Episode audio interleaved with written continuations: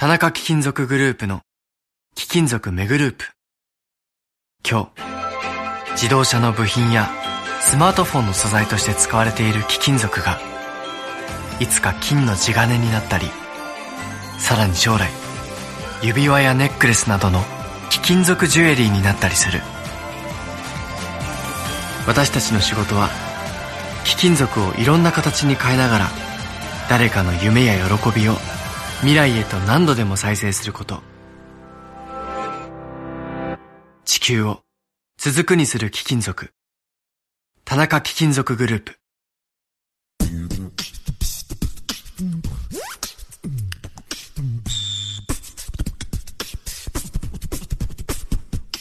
TBS ラジオクラウド皆さんこんにちは。安住紳一郎の日曜天国アシスタントプロデューサーの大中マリアです。日天のラジオクラウド今日は456回目です。日曜朝10時からの本放送と合わせてぜひお楽しみください。それでは7月10日放送分安住紳一郎の日曜天国メッセージコーナーをお聞きください。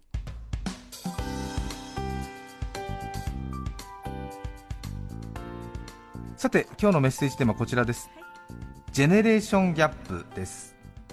世代間格差っていうんでしょうかね。ね。ジェネレーションギャップ。比較的ね年上の方から若い人と話が通じなかったっていう場合にね、えー笑い話になったりするんでしょうか？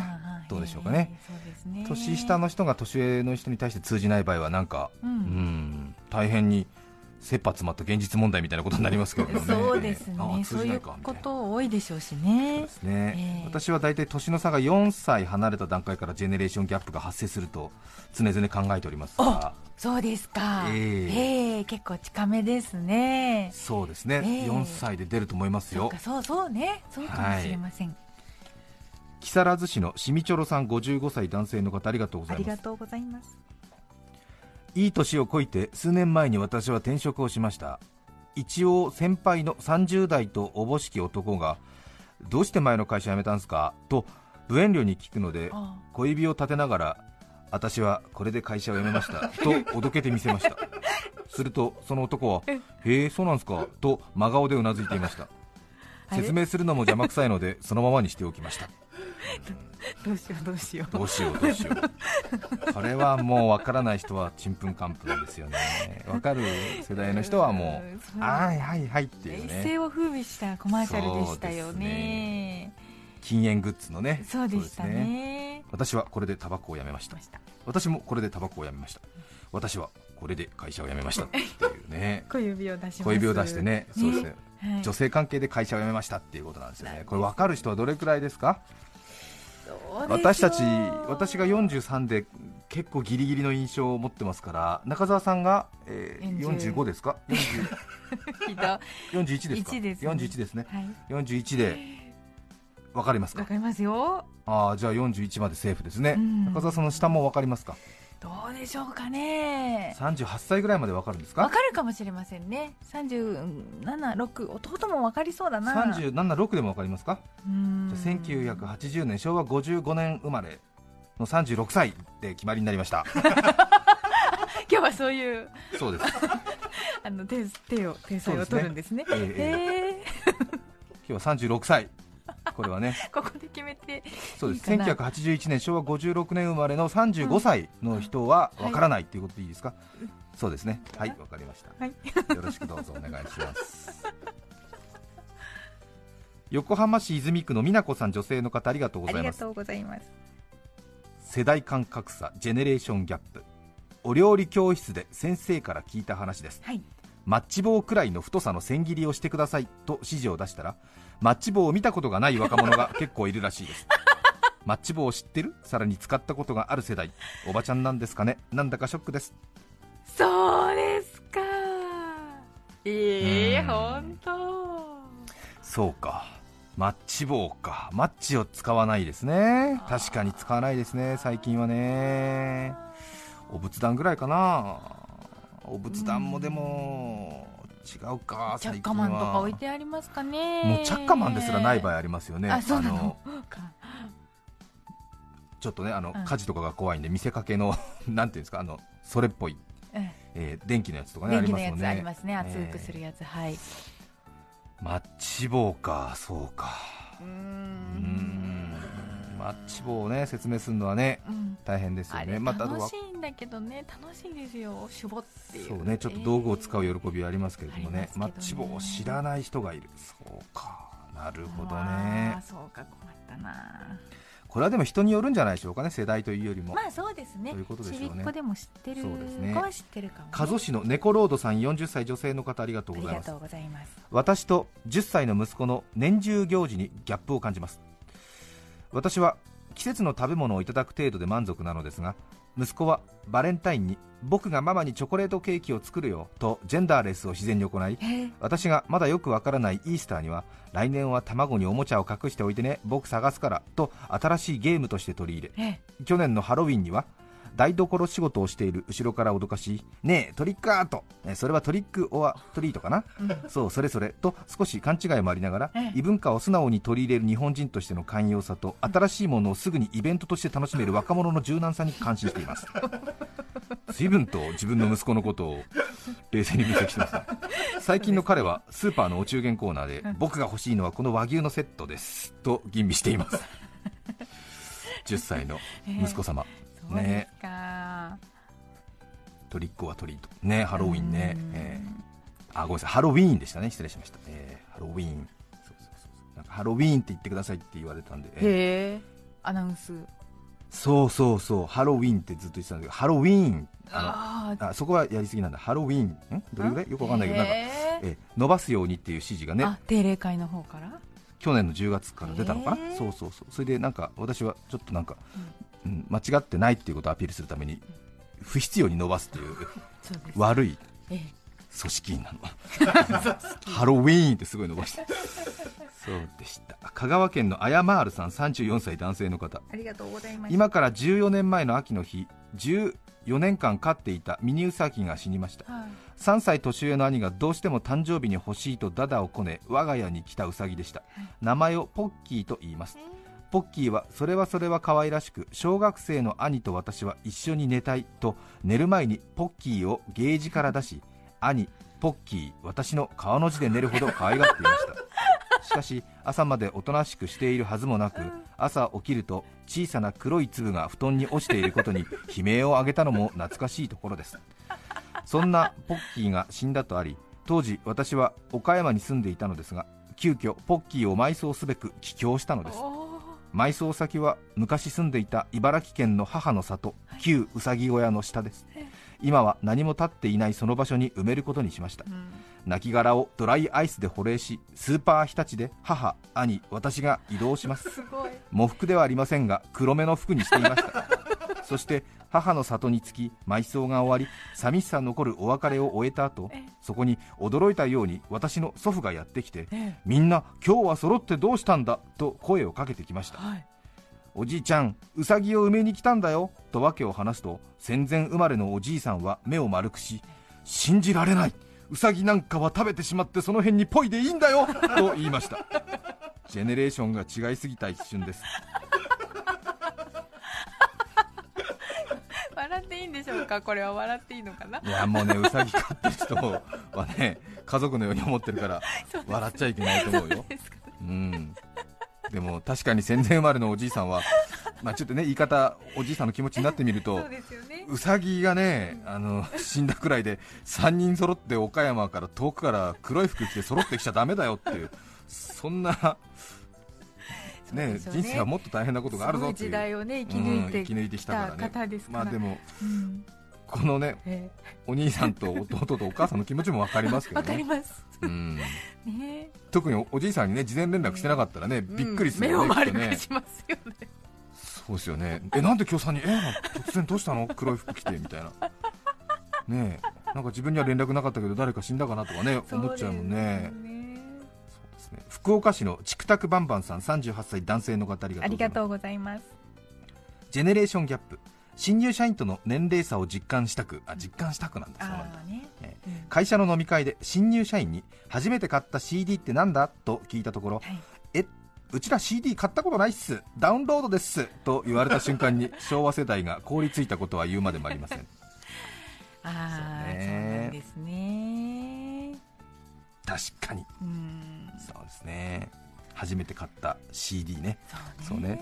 あえてねもう CD って言ったんだけどそれ以上の向こう行っちゃったってことだよねそうですね。ねそうですか。私たちはレコードなんですけどもね、そうですよ。テレビの撮影で私懐かしいレコードをなんかこう見ててでプレイヤーをお借りしてレコードをこうかけるっていう時があったんですけどもはい。なんかやっぱりあのレコードをかけるっえ。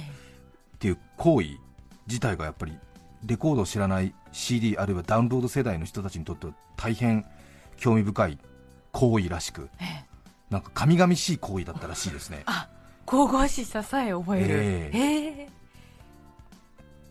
はい。に22歳ぐらいのうんスタッフの子が盛んに「ふえー!」って言ってましたね「へふえーふえー!」って言ってましたね安住氏すげえっすね!」って言ってましたよ。どうしてどうして？って言ったら「レコードかけられるんすか!」って言ってましたね。俺たちの世代はみんなかけられるよって言って。ね。えあれどうやってやってんすか？つって。ふえーって言ってました。よ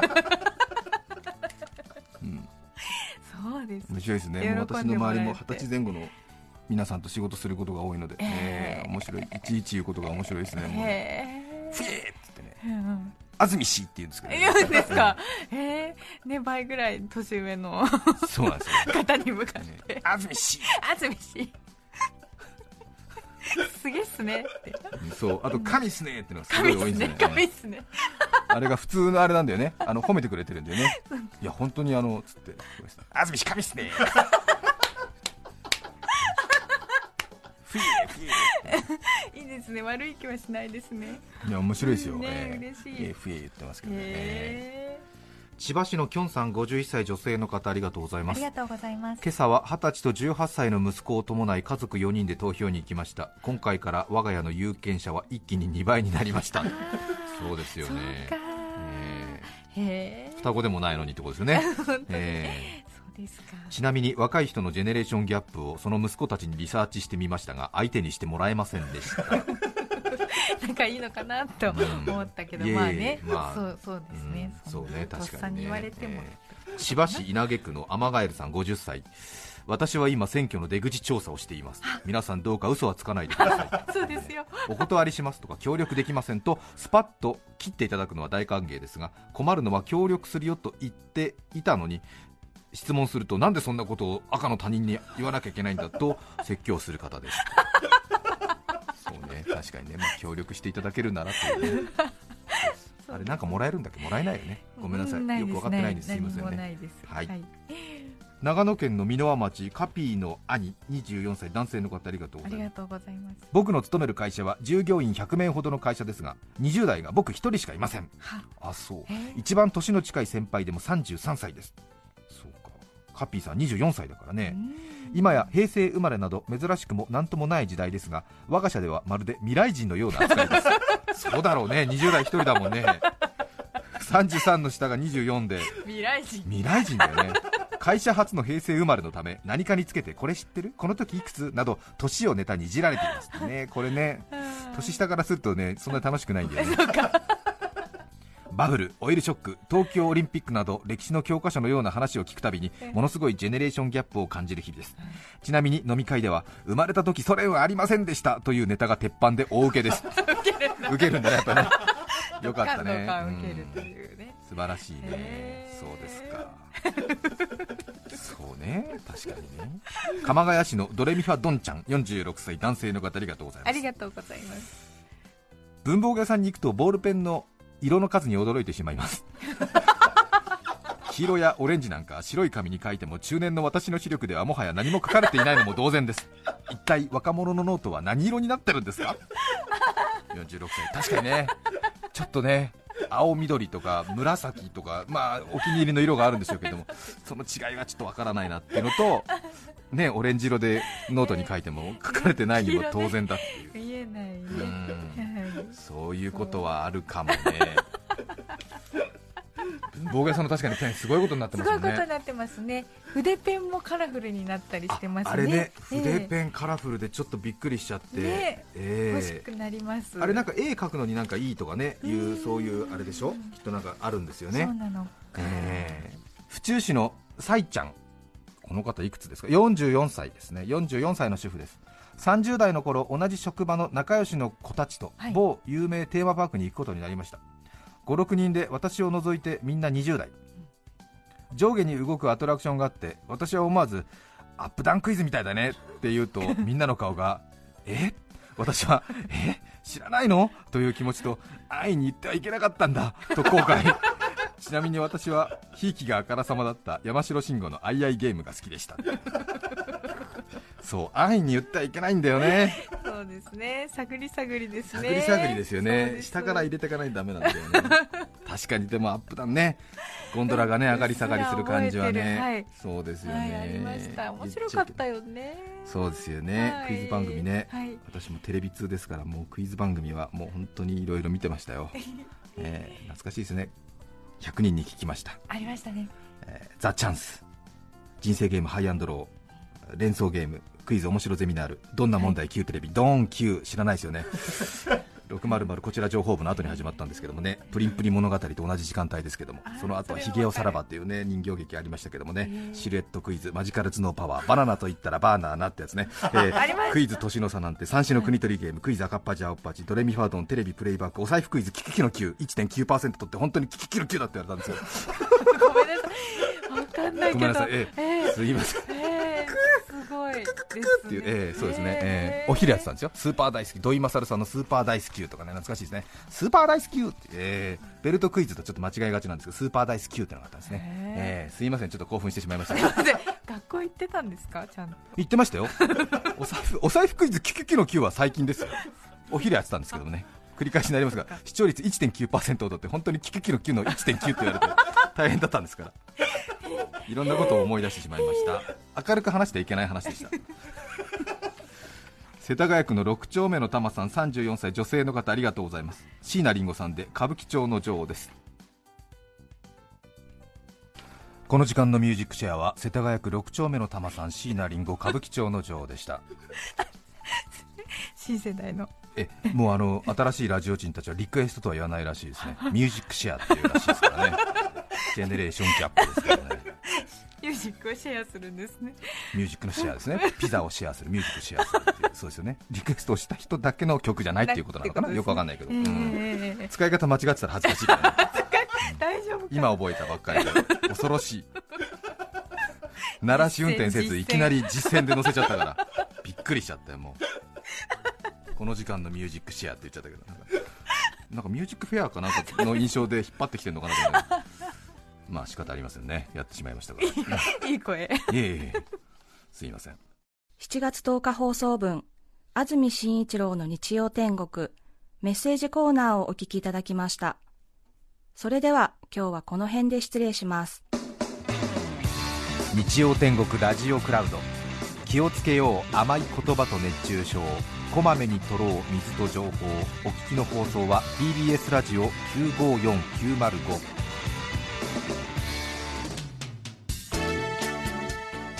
さて来週7月17日の安住紳一郎の日曜天国。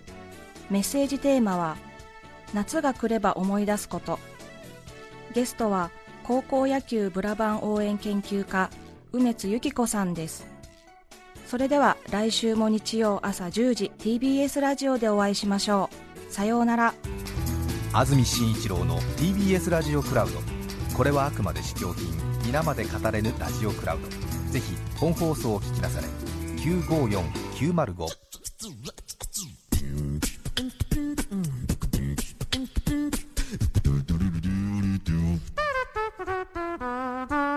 TBS ラジオクラウドおばあちゃん、これ飲んでみて。ありがとね。美味しいわ。これはきな粉を入れた牛乳かね。正解そしてごまパウダーの香ばしさ、黒糖と麦芽糖の優しい甘さ。もしや、とろけるきな粉を入れたのかね。おばあちゃんすごい。老若男女に人気、新生、とろけるきな粉。ねえ、あれ食べた？あれって何よ？美味しくて健康にいいってテレビでやってた。すりごまとアーモンドのやつ？そうそう。朝食やスイーツのトッピングに最高なの。あれ、名前なんだっけな？グラッツェアーモンドすりごま。それな。違います。新生クラッシュアーモンドすりごま大好評発売中。